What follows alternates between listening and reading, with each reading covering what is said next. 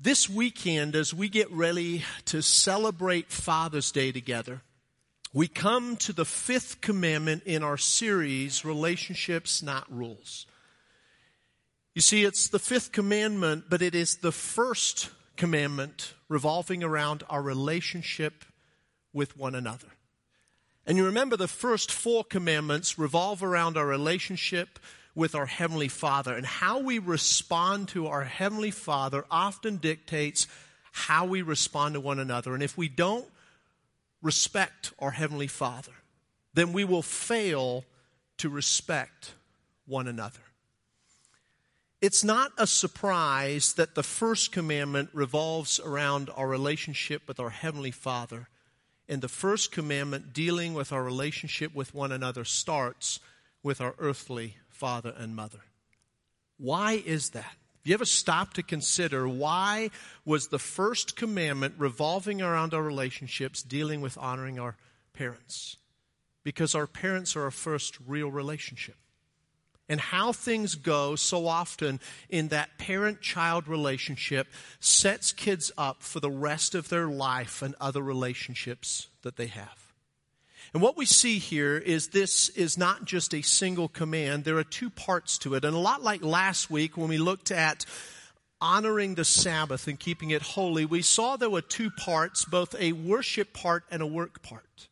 And now as we come to honoring authority, we see that there's two parts to this. One is for kids to honor their parents. The second part is for parents to be honorable if you and I fail when it comes to honoring the authority of earthly parents, we will most likely fail to be honorable earthly parents. It matters. And yet, this is such an incredible challenge in the culture in which we live. You see, our culture goes absolutely contrary to the Word of God here. Because we have cultivated today in this country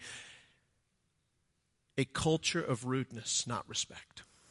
And you see it all the time as people interact with others. And those of you that are in that business of having to deal customer service, you see that rudeness and that lack of respect. And so I want to take a moment and just pray not only for our kids, but also for our parents. And parents, I want you to understand how challenging it is for our kids to grow up. They're hearing this message from the world disrespect authority. And it goes contrary to the message of the world. And so I want to pray for you. Let's take a moment and pray. Father, we want to lift up our kids. And I thank you for blessing us with a church full of kids. And I pray for those times that there are some of us in the congregation that, that sometimes during the sermon a kid cries out, and, and, and there's some of us, we have this, this negative attitude. We kind of look over and what's your problem? God, what would it be like if we had a church where there was no crying because there were no kids? And so thank you for kids in our congregation. And God, we just pray that uh, you would place in their hearts a desire to not just honor us as parents, but to, to honor you as their Heavenly Father. And I pray for us as parents, and I pray especially today for fathers. We are, we are so laughed at in this culture. And there are so many men in here, they feel like failures as fathers. God, would you remind them that they are not a failure, that they are not a mistake, they are your messenger to the kids of this culture. And, and God, I pray today for fathers that are in here with father wounds. That today you would heal, that they would not be hung up on those hurts and, and hinder their ability to, to love their own kids. Father, we just pray that as we listen to your word today, that we would remember this is not a chiding, this is a challenge to encourage our hearts in the greatest privilege that you've given us as parents to raise our kids. For we pray these things in your name. Amen. I'd like you to take your Bibles and to ask you to turn to two places, Old Testament and New. In the Old Testament, I want you to turn to Exodus chapter 20, verse 12. And then I want you to turn over to Ephesians chapter 6, verses 1 through 4. So, Exodus 20, verse 12. And then we're going to turn to Ephesians chapter 6, verses 1 through 4. Exodus 20:12, honor your father and mother. Then you will live a long full life in the land that the Lord your God is giving you. Turn over to Ephesians chapter 6. Children, obey your parents because you belong to the Lord, for this is the right thing to do. Honor your father and mother. This is the first commandment with a promise. If you honor your father and mother, things will go well for you, and you will have a long life on the earth. Fathers, do not provoke your children to anger by the way that you treat them. Rather, bring them up with the discipline and instruction that comes from the Lord. You see, the reason that I wanted you to hear that same message from the Old Testament and the New is that sometimes we get this idea that this is an Old Testament command. And we fail to recognize it is a New Testament call in our lives. And what we see here is, is two sides to the same coin. And on one side is the call for children to honor their parents, and on the other side is the call for parents to be honorable in the position and authority that God has given them. But as we think first about children honoring and obeying their parents, you and I need to recognize that there's two parts of that. The first is respecting authority, the second is responding to authority. And most of the time, to the degree that we respect authority will determine to the degree that we respond to authority right or wrongly. You see, the first authority figure in our life is our parents, and their first act of authority from God is to name us. But what we learn very quickly is it takes more than just a name to navigate this thing called life. You see, it takes more than just a parent saying, You're Bob, now go do life. You see, we need more than just a name. We need parents that teach and train you and I how to respect authority. And what we discover is that there are three stages that every single human being needs to go through in order to become a healthy, functioning adult. And the first stage is this early childhood stage. This is where we talk about enforced obedience. This is where, as parents, we lovingly set boundaries for our kids. And the goal of those boundaries is to bless our kids. Now, parents, you need to understand that most of the time your kids are not going to see those boundaries as a blessing. They're going to see them as a burden. If you think back into your life when you were a kid, you tended to bump up against the boundaries. Why? Because you saw them as burdensome, not as a blessing. But, kids, I want you to listen to this. Most of the time, the things that you see that your parents, from your perspective, are just being a pain, here's the reality they're trying to protect you from pain. You see, your parents aren't trying to be a pain in your life, they're trying to prevent pain in your life. And, parents, you and I need to understand that we're called to parent by grace. God doesn't just punish us for wrong, God rewards us for what is right. And so many of us forget that balance as we're raising our kids. You and I, as we think about parenting, need to be very careful that we don't fall victim to what I call the punishing parent mentality, where we just look for all the things that our kids do wrong. Most of us today are parenting by fear, not by faith. What's the difference? And for some of you, you're thinking, well, kids need a, a little bit of a healthy dose of fear in their lives. After all, the Bible says that the fear of the Lord is the beginning of wisdom. But you see, that's a different kind of fear that the Bible talks about there. That is a reverence, and reverence revolves around a relationship. Let me tell you the difference between fear based parenting and faith based parenting. Fear based parenting makes it all about the rules, faith based parenting makes it about a relationship. Why does it matter? Because we're talking about respect. And we're not just called to teach our kids to respect policies, we're respecting people. And if you and I have a fear based parenting that revolves around the rules, our kids will learn to respect policies but not respect people. It will revolve around the rules and not a relationship. You notice here that Paul says, Children, obey your parents in the Lord. for this is right. What does that revolve around? Revolves around a relationship, right? Not religion. A relationship with our parents, a relationship with our Heavenly Father. Now, I'm going to tell you, this stage is probably the greatest challenge for parents because it is an exhausting stage. Why? Little kids take a long time to learn. And we got to be repetitive, right? And if we're going to be successful, there are two things that we need to implement at this stage. One is caring and the other is consistency. And if we will consistently care for our kids, we will navigate them through this stage of enforced obedience to the next stage. But what I see so often in parents, especially in our culture today, is we're parenting out of our weariness, not out of the Word of God. And so what happens is we lose our compassion for our kids. We have a whole generation and a whole culture today that is communicating to us that kids are a pain. I'm going to tell you, God's word says they are a privilege, they are a blessing.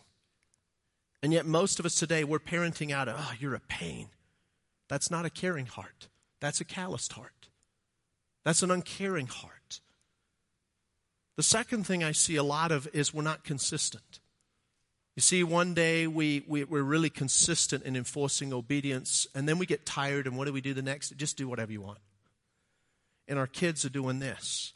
And what happens is they never, because there's a lack of caring or consistency or both, they never move to the next stage. The next stage is, is the youth stage. And this is where we see willful obedience. This is where we, grow up and we graduate out of an enforced obedience into a willful obedience. The problem with most of us as parents is we want our kids to start with willful obedience without ever having taken them through enforced obedience. Now, it would be a wonderful thought if when our kids were two, they came to us and said, Mom, Dad, whatever you want, that's what I want to do.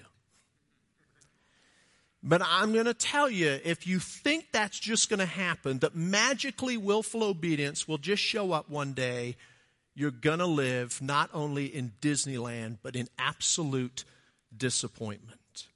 Now, we've got an amazing problem in our culture today. As I mentioned, we've cultivated a culture of rudeness, not respect. But you see, it's shown up in some of the highest forms of authority in our life. And over the last couple of years, we've, we've seen a media that have presented to us a problem with the police. Those that are called to serve and protect, those that are given the privilege of authority. Why do we see such a problem there between police and people? I think one of the reasons is that we have thrown willful obedience right out the window.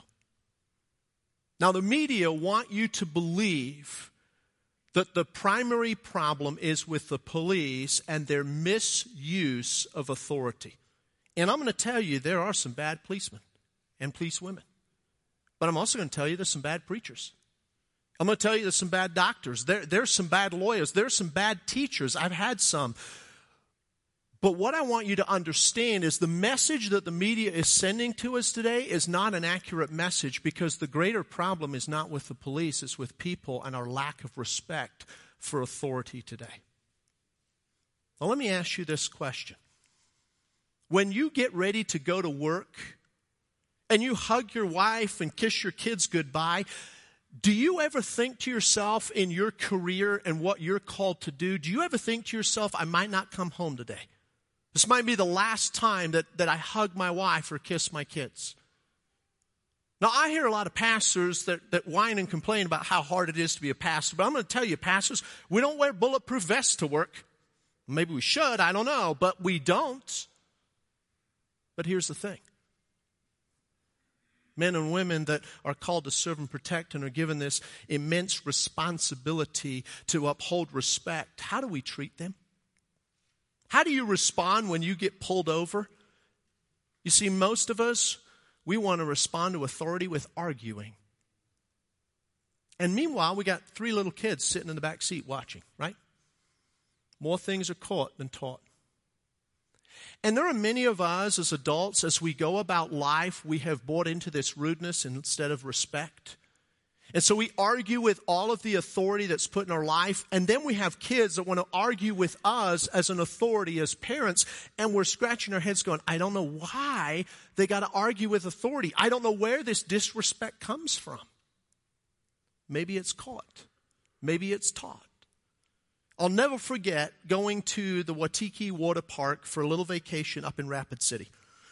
And we were heading up there as a family and pre warned. The speed limit goes from 65 to 55 like that. Okay? I'm busy looking for my exit and legitimately was not paying attention to the speed limit sign. And so now I am traveling 65 in a 55 and here is a police officer sitting in the other lane. He clocks me. He flips his lights on. He turns around to pull me over. Why? Because he's an absolute jerk. That's why. No, he's doing his job, right? He's there to serve and protect. And I'm speeding. I am being unsafe on the highway. And so he's going to pull me over and find out what's going on. Now I want to set the scene. Mom and dad are in the front seat, three little kids in the back with grandpa. My dad was with us. and I hear this voice, and it's not my kids, and it's not my wife. This should be fun. Let me tell you, parents, there's this magical state after parenthood called being a grandparent where you get to observe how well your kids are going to parent. But it was a great reminder to me because in that moment, I was reminded I have a whole back seat full of little people ready to learn how do you handle respect and authority. Some of you are going, well, that's great, but how'd it turn out? So as the officer's walking up the side of the car, I look in my side mirror and I happen to realize it's a good friend of mine, a former pastor. We used to do ministry together. He stepped out of the ministry and, and went into the police force. And so I'm going to tell you, grace is real. Okay? God really does show up in our lives. And my dad's like, seriously, of all the people that could have pulled you over, someone you knew you and I need to understand in this stage, when we're dealing with our kids, we need to be grace based. God doesn't just punish us, as I mentioned, He rewards.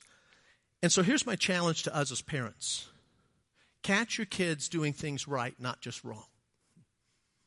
We, we have become people who are so in tune to see the problems today that we miss the praise. Let me give you an example of that. I come home. It's been a really long week. My wife knows that. My kids know that. My kids were just little at the time. My son had gone out and mowed the lawn. The whole thing. It's a huge lawn. Why? So that when dad got home, he wouldn't have to do that. Now, I got to share something as a parent.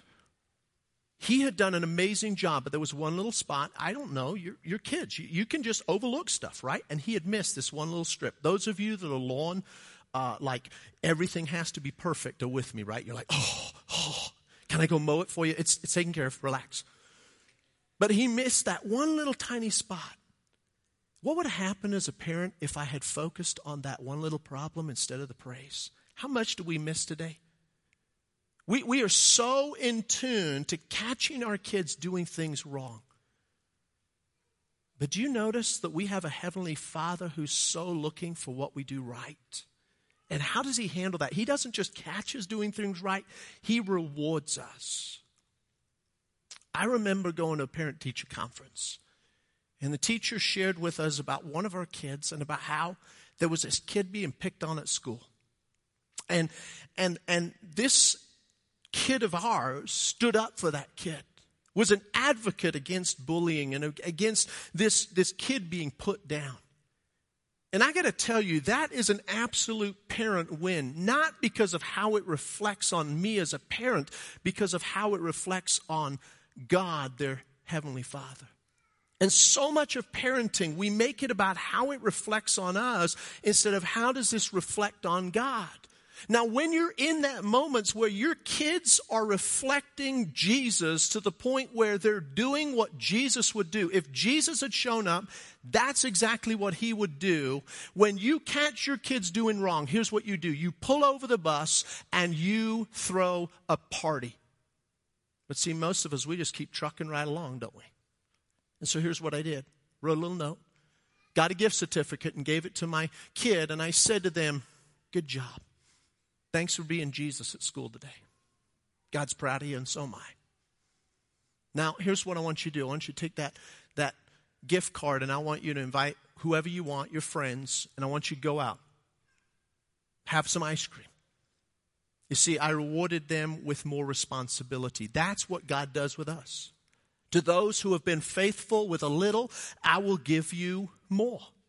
I gave my kid the greatest treasure that I could in that moment, and that was my trust. Some of us have never given our kids the treasure of our trust.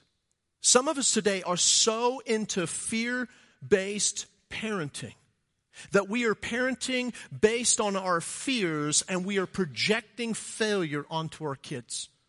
Have you ever looked at your kids and said, I believe in you? And parents, let me ask you, if we don't believe in them, who will? And so many of us were like, well, they're just not being trustworthy. They don't have, okay, they've got most of the lawn mowed. There's one little strip. Celebrate your kids. Look for the things that you can praise instead of just the problems. And I'm not asking you to overlook the problems, but I'm saying don't make mountains out of molehills. Some of us, what we're doing today in our fear is projecting failure onto our kids. Let me explain what I mean by that. Imagine that your son comes and says, I want to borrow the car. You, you don't think they're very responsible. That you have these fears in your life about their lack of responsibility. And so you say to them, okay, but you got to have it back by 10 tonight. But you don't trust that they'll really bring it back by 10. And so you go over this and over this and over this with it. Now, now what time are they got to be at 10? Yep, not 10 o'clock, right? Not, not, not 10.01, but 10 o'clock. And what's your kid hearing? I don't trust you. I don't trust you. I don't trust you. I don't believe in you. All of your fears are projected into their failure. So they take the car and away they go.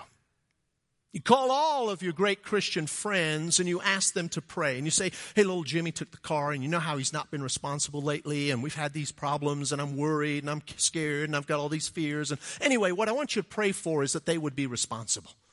Now, what you're saying you want is them to be responsible. Little Jimmy brings the car back that night, hands you the keys. You look at the clock. It's 9:59. Have they been responsible? Pull over the bus. Let's throw a party. But that's not what we do as parents.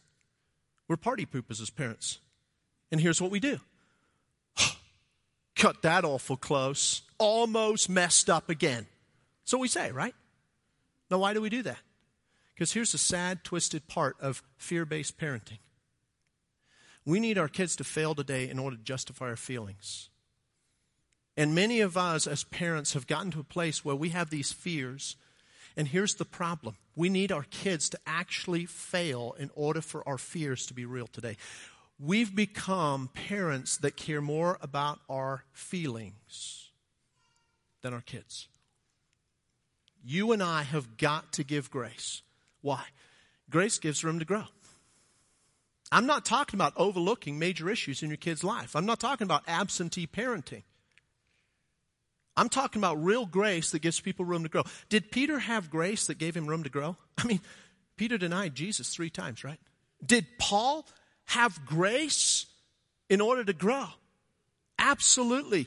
Paul went from a guy that persecuted Christians to a guy that preached Christ.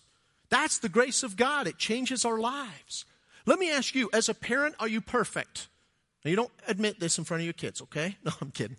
You admit that in front of your kids. But here's the thing we're not perfect as parents, are we? Do you need God's grace as a parent in order to grow? Absolutely. What happens when we don't give our kids any grace? How would you fail as a parent if God said you don't have any grace for mistakes as a parent? Done right then. Why bother? I might as well throw in the towel. That's how some of your kids feel today. You see, some of us are not moving our kids out of enforced behavior into willful obedience. And we're limiting our kids today. Some of you, your kids are 16, you're still treating them like they're six. It's enforced obedience, not willful obedience. And what happens? They're 18, they go off to college, they absolutely fall apart and fail. Why? No one there to enforce obedience. Do you see why we need to move our kids from enforced obedience to willful obedience? Because at some point, you're not going to be there to enforce it. You see, it's here that we move, number three, to the adult stage, and that is mutual obedience. But you can't get to mutual obedience unless you successfully navigate enforced obedience and willful obedience. You and I, as parents, recognize that there are these twin truths in our life of mutual obedience where w- there's people that we have to be obedient to, right? But there's also people that end up having to be obedient to us. And we recognize that one of those authorities in our life is our Heavenly Father, the Almighty. And you and I need to recognize that as we teach our kids about the importance of authority and obedience, it will bleed over into their relationship with God. Do you want your kids to spend their whole lives fighting God or walking by faith with God? Let me ask you this question. As a parent, are you being faithful to God or are you fighting God? What are you modeling for your kids? Obedience or objection?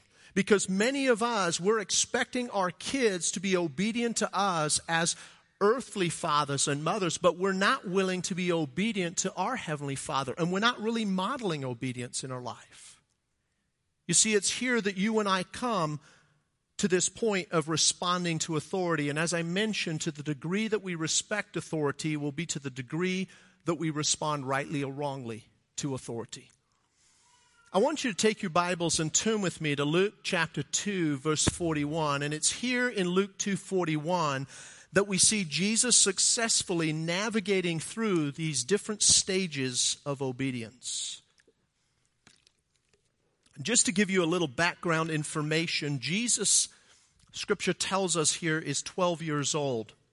This is bar mitzvah. This is where in Jewish culture a boy becomes a man.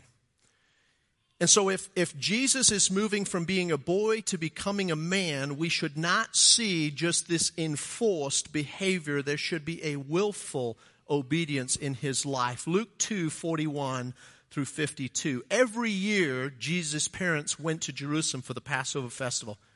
When Jesus was 12 years old, they attended the festival as usual, and after the celebration was over, they started home to Nazareth but Jesus stayed behind in Jerusalem. His parents didn't miss him at first because they assumed he was with or among, excuse me, the other travelers. Now I want to stop there for a moment. So many preachers I've heard slam Mary and Joseph here because they're like, what do you mean you just assumed he was with other travelers? I mean, he's, he's just 12 years old. He's a little boy. No, he's not. In Jewish culture, he's becoming a man. Do you see here that they're giving Jesus room to grow? Do you see here that we can't just always keep our kids like their little five year olds stuck right here? That you gotta allow your kids some responsibility in their life. But it says this, but when he didn't show up that evening, they started looking for him among the relatives and friends.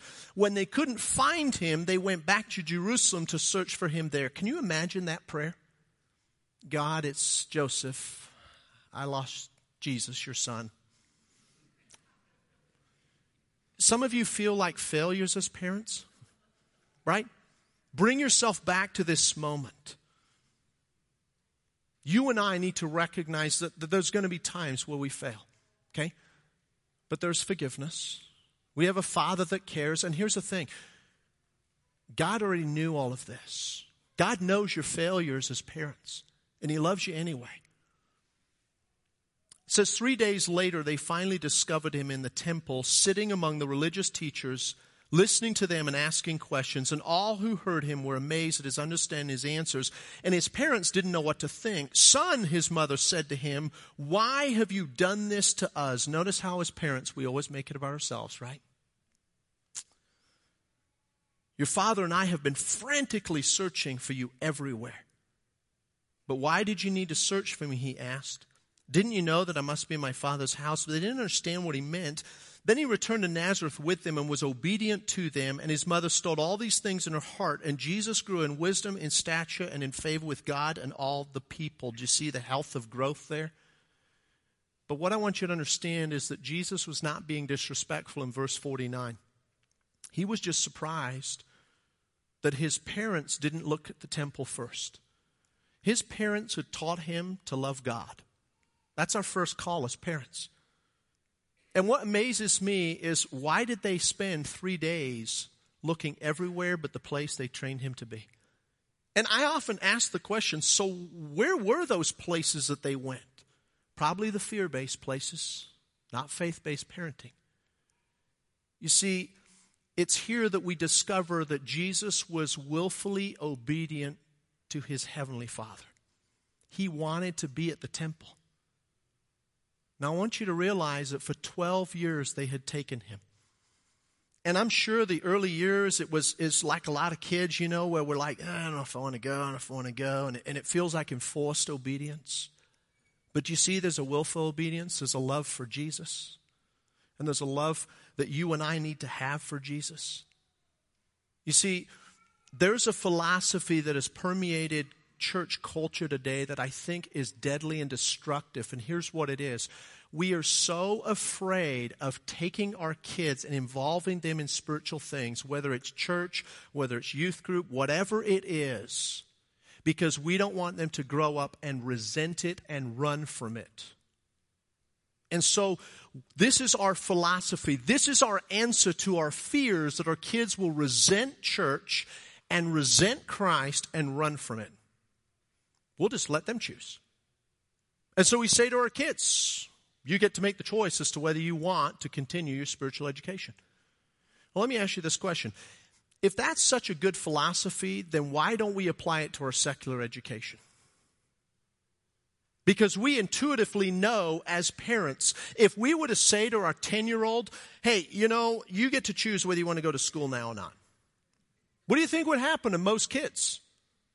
They drop out, and, and it would affect the rest of their life. Now, let me ask you this question Why are we applying that philosophy and that principle to their spiritual education, but not their secular education? And let me ask you this question Which one is more important? Now, I think every one of us has been a Christian for a while. We know here that our spiritual education is more important than our secular, but I don't know that we know it here. Because some of you are wrestling with that right now. Well, but eh, here's the excuses and here's the. Can I make this statement? At some point, we all retire from secular education, but we never retire from spiritual education. We never retire from learning about the Lord. Some of us as parents today, we make a bigger deal about grades with our kids than we do about God. And we need to, we need to let that really truly sink in because this life is important, but it is temporary. There is an eternal life. And we've got to, to focus on eternity, not just on the earthly things.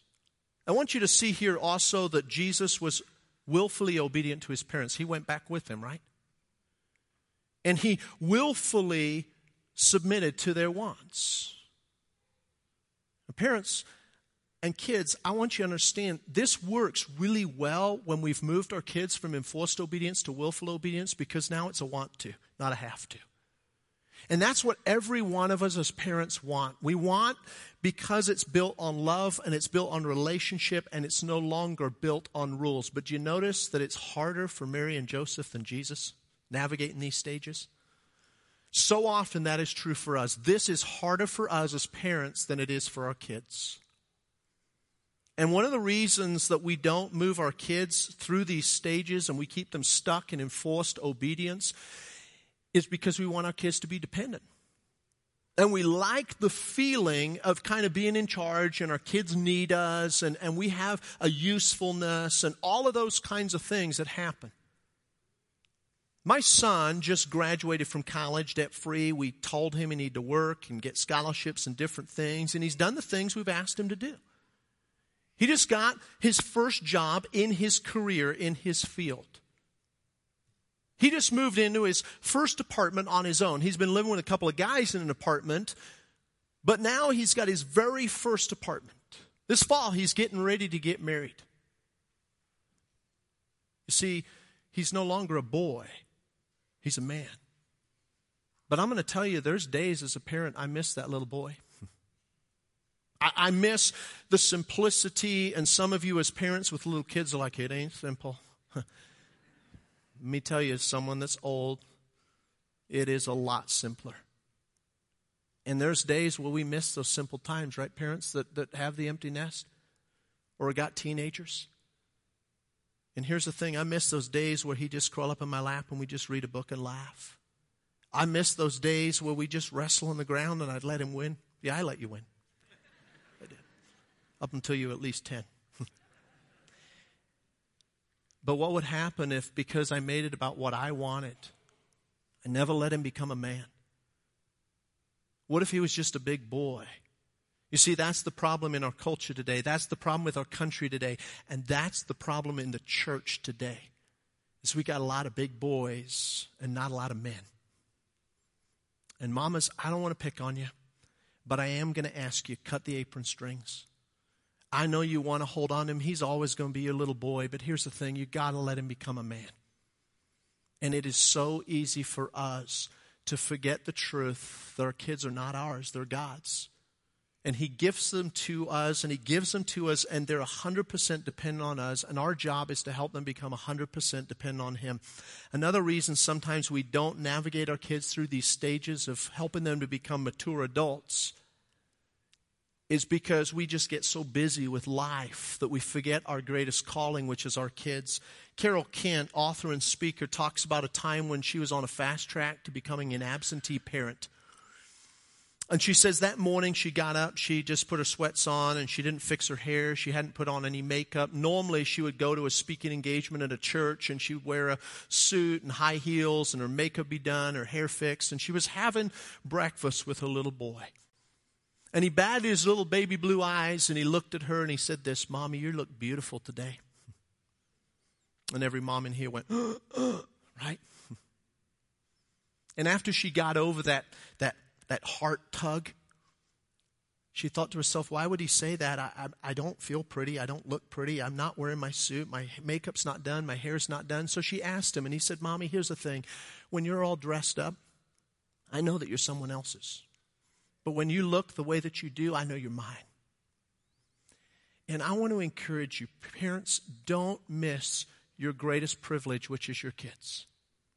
And sometimes we can make everything else more important. Let me encourage you get off Facebook and do family. There are times where we need to FaceTime, but here's the thing what we're missing in our culture today is FaceTime with our real families. Some of you are on Facebook with your family and you're completely ignoring these little kids that want you and want your attention because you're busy scrolling through everyone else's life instead of doing life. And I'm going to tell you, most of us that are scrolling through life instead of doing life find ourselves disillusioned and disappointed. You know why? Everyone posts their best stuff. Oh, they're on vacation. Oh, look how happy they are. I can't believe she's that skinny. And we're doing this, right? Can I tell you, 90% of that is a farce. And for some of you, you look at that perfect picture of that family. Do you know that five minutes before they had a great big fight and then they all said smile? And they caught a moment, but it's not real. I want to encourage you put your phone down and, and give your heart and your time to your kids. And for some of you, you may have to go turn it off and go put it in another room. But here's the thing it's time for us to actually FaceTime our real families. Now, the other side of this coin is that we are to be honorable as parents. And there's two sides to this being honorable. One is being responsible with authority, the other is reflecting authority.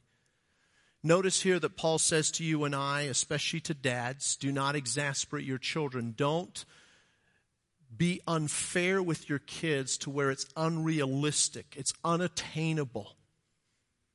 You see, this is where you and I are called to responsible, be responsible with our authority. Do you realize the incredible privilege that you have as a parent, the authority that the Almighty has given you, and you are responsible for that? And many times, our lack of responsibility as parents with authority is what ruins our kids, and we exasperate them. We set up these unrealistic expectations in their life, and we disappoint them, and we create disillusion, and our lack of responsible authority is what brings out rebellion. Most of you know this. When people are unrealistic with you, when they put pressures on you and they try to get you to measure up to things, and there is a misuse of that authority, just holding it over you, what happens? It brings out rebellion. Why? Because you don't want to be under that. And then we turn around and we get on our kids' case because we're like, I know I'm right. They're rebellious.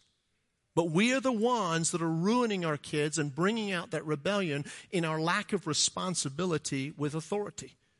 Many of us, instead of being responsible with authority today, we are being reactionary. We're making it about our emotions.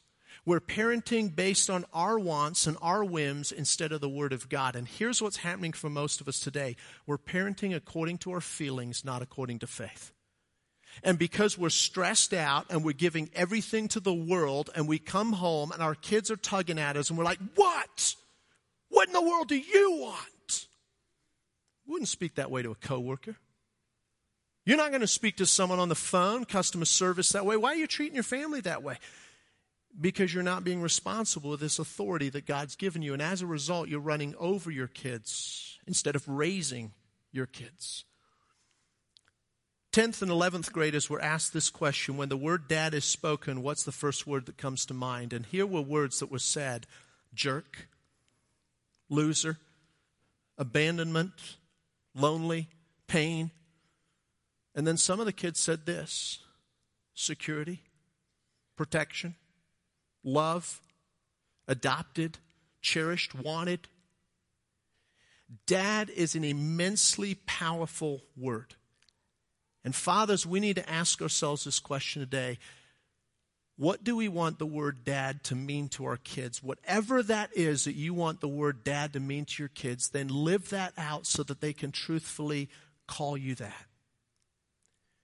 You see, it's here that we recognize that responsible authority reflects authority. That we are not just to preach principles to our kids, but we are to practice those principles. We are to model the message for our kids today. And many of us have fallen into this, this syndrome of just mouthing a message, but never actually modeling that message. Why does that matter? Well, I've been doing an interesting little study for myself on marriage little over 10 years ago, I asked the elders at Mitchell Berean if, if we would be able to go ahead and start a premarital counseling program where we would take couples through 10 weeks of premarital counseling. We'd have mentor couples that then would spend the first year invested in their marriage with them. So they had a mentor couple to walk with them if they needed that. And the reason why is the divorce rate in the church, not necessarily our church, but in the church, Christian community, was 50%. Think about that. Every two couples that came said, We want to get married. One would fail, one would succeed. You think Christ thinks that's acceptable? And it wasn't working just preaching it, we had to start practicing it. And so we set this mentoring program up, and what we discovered, the divorce rate went from 50% down to 15. In other words, the success rate went from 50% to 85. And then I started asking our senior saints who had been married for 40, 50, 60 years this question. How many times did you meet with the pastor prior to getting married? And you know the number one answer was either zero or one time. How in the world could our senior saints go through one session of premarital counseling and have marriages that last their lifetime. It's simple. They didn't go through one session of premarital counseling. They had 18 years of marriage modeled by their parents.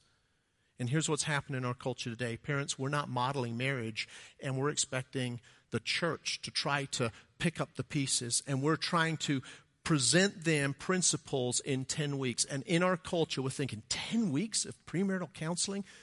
You should be preparing your kids with 18 years of modeling marriage so they say, I don't just know the principles, I've seen it in practice. Now, life is a lot like mountain climbing, it's uphill.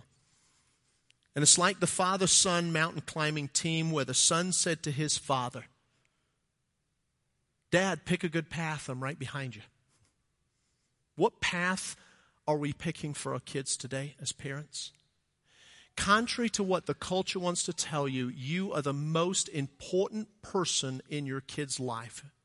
You're the most important person on the entire planet. And here's why. According to God, you are the pivot. As a parent, you are the pivot between their vertical relationship with God and their horizontal relationship with every other human being. Have you ever thought about that privilege as a parent? I'm the pivot in my kid's life. But you see, it's not just that you and I are the pivot, we are the anchor. Now I want to pray, and then I'm going to ask the elders. There's a couple things they want to share with you, but let's pray. Father, thank you for this time together.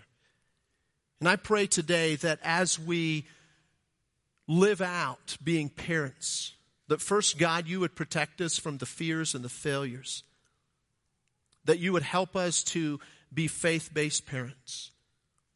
Help us to love our kids. And Father, we pray for our kids that, that you would allow them, through grace, to be able to navigate, to become the adults that we want them to be. If we pray these things in your name, amen.